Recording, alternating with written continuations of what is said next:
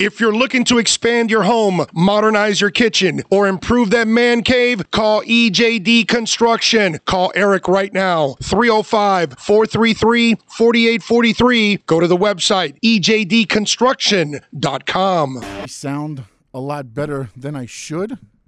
Unfortunately, you can't do a lot by making me look better. That is, uh, unfortunately, you're stuck with that on YouTube and Twitch if that's what you're putting yourself through. Text us 844-416-8123. Call us at 888-441-4623.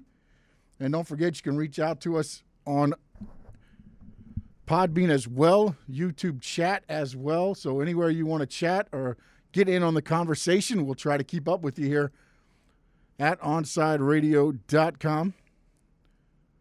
Right now, I'm still working on some of the camera. I want to get into the AEW heavyweight title match, okay? I waited up and uh, the match did not disappoint, okay? It was violent, it was bloody. It, it was what it what I thought an exploding barbed wire death match was going to be. I think where some of it might have went wrong, again, there was one missed explosion when they went outside the ring if you watched it when they went outside the ring and you saw uh, it was the I think there was two pieces of wood set up with the barbed wire on them. They went through uh, the middle part of it. The back one went off. The front one did not. But again, you're working with pyro. I, I don't know. You. It's not like this is something you can test. And even if you test it, you've got to reset it up, and it may not work the same way again. So then the match goes off. And, and let me tell you, this match, I thought, delivered. Minus, I thought the run in went a little bit too long with Gallows and Anderson. And at the end, of course, we all know now the explosion did not go off. I thought this was the way for them to kind of send Moxley off for the birth of his baby. I'm not sure how much longer uh, Renee has uh, on carrying the child. I believe it's it's going to be due here soon, probably within the next month or possibly two. But Moxley has carried this company as as the champion for a long time. So maybe much needed rest. And then you bring him back in about a, a month, leave him off TV for a little bit, that explosion did not happen. So, what I thought was the interesting part on all of this was once it did not go off, Jon Moxley went right on the microphone at the time and said that Omega was one tough, tough, sorry, SOB, but he couldn't build a bomb, exploding bomb, for the ring worth a crap. Now, I'm not sure if, if Moxley went on his own there, which has turned into of course, now. Tony Khan's having to answer this. And I believe this is either in the presser right after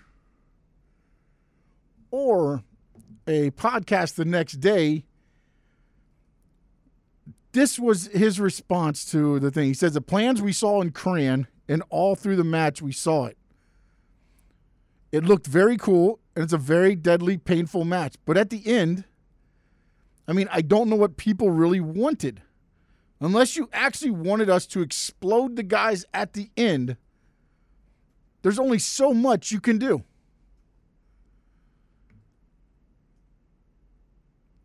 So I go back to was the ending a botch? Or was it what was planned, but then they saw the reaction and now they can build off of it because this reaction was whether you want to say, you know, it was bad. I don't think it is because everybody's talking about AEW Revolution the next day.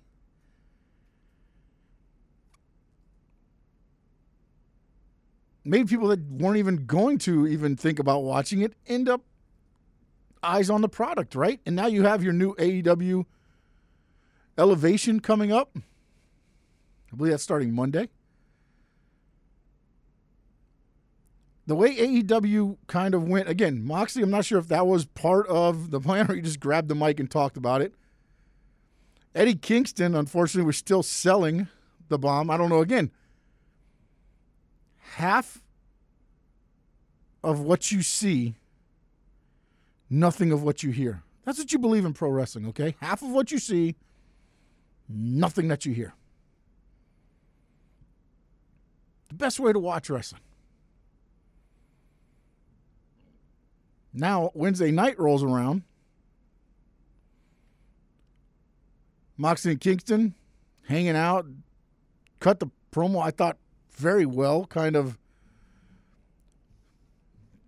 Kind of, I guess, saving, or if you think saving, I'm not sure. Again, the line's kind of blurry here on what AEW wanted to do because honestly, did you think they were going to blow up Moxley? Did you think that was going to be the ending? I mean, are we going to do the WWE? Let's burn Bray Wyatt. Let's burn the Fiend in the middle of the ring. Are we going to blow up Moxley in the middle of the ring? And then you send Eddie Kingston runs down to cover him. So you're going to blow up two superstars in the ring? Again, going off his last sentence. I don't know what people really wanted unless you actually wanted us to explode the guys at the end. There's only so much you can do.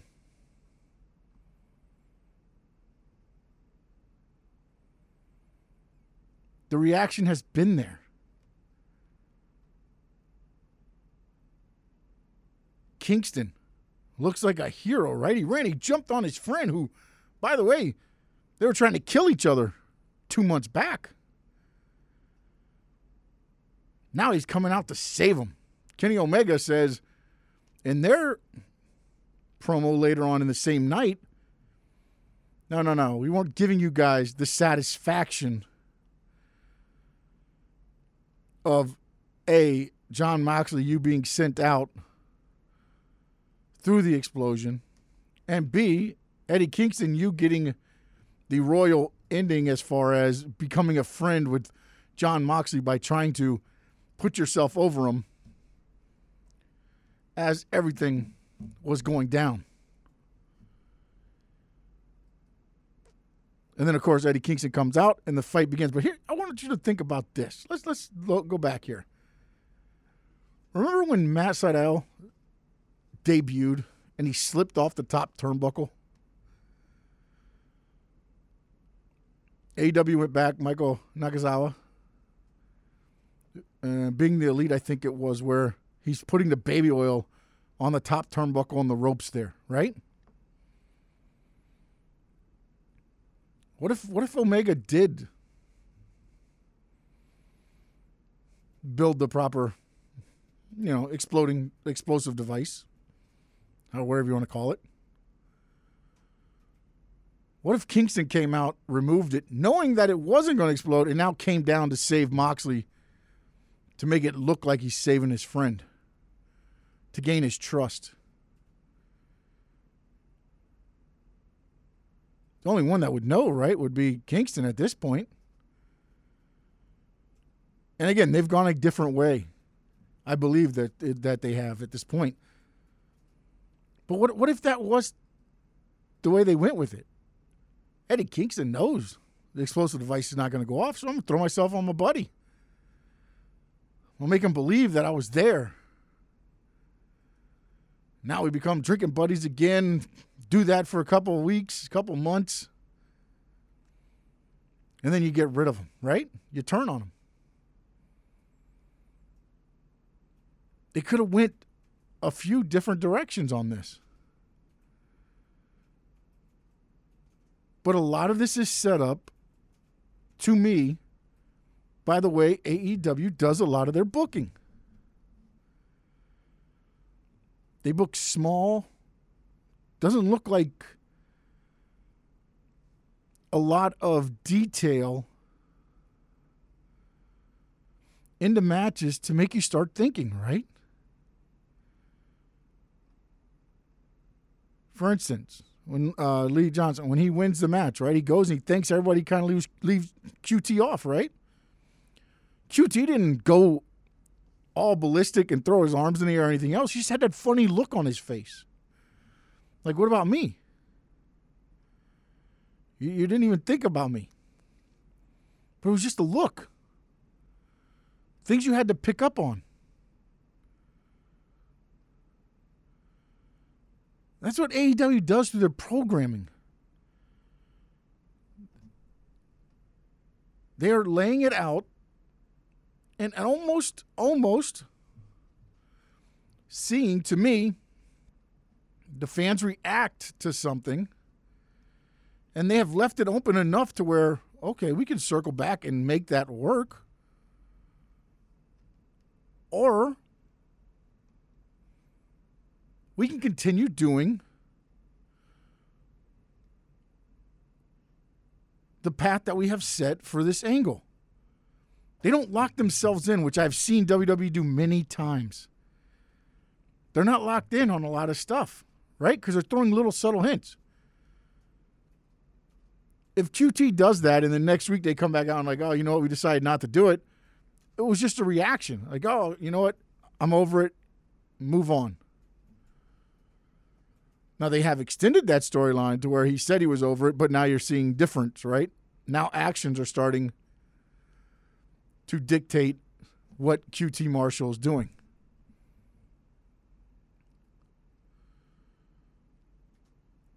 So with the exploding bar mat, they've taken something. They brought more eyes to them. And they need to take again, you can look at it as a negative if you want. But if you start looking back at what Tony Khan said, was there ever really going to be? Everybody thought the ring was going to blow up when it hit right the 30 minute mark. But when I heard, when I read what Tony Khan said right here, it looked very cool. It's a very deadly, painful match, but at the end, I don't know what people really wanted. Unless you actually thought we were going to explode the guys at the end there's only so much you can do. So was it a botch? Or does this go back to the expectations of what everybody thought the match was going to be? We're going to see the ring blow up. We're going to see Moxley blow up, right? An expectation. When we come back, we're going to dive into WWE. What are they doing? Leading into WrestleMania. I think we're April 10th, 11th. NXT made some announcements. We're going to dive into that. Saturdays, 8 a.m. Baseball fans can go deep in the count with Alex Aguirre, Christian Chase. That was a show right before me. Catch a show that talks Marlins and all the big stories in the major leagues every Saturday, 8 a.m. Seamheads have a new home. Listen to Deep in the Count exclusively on SideRadio.com.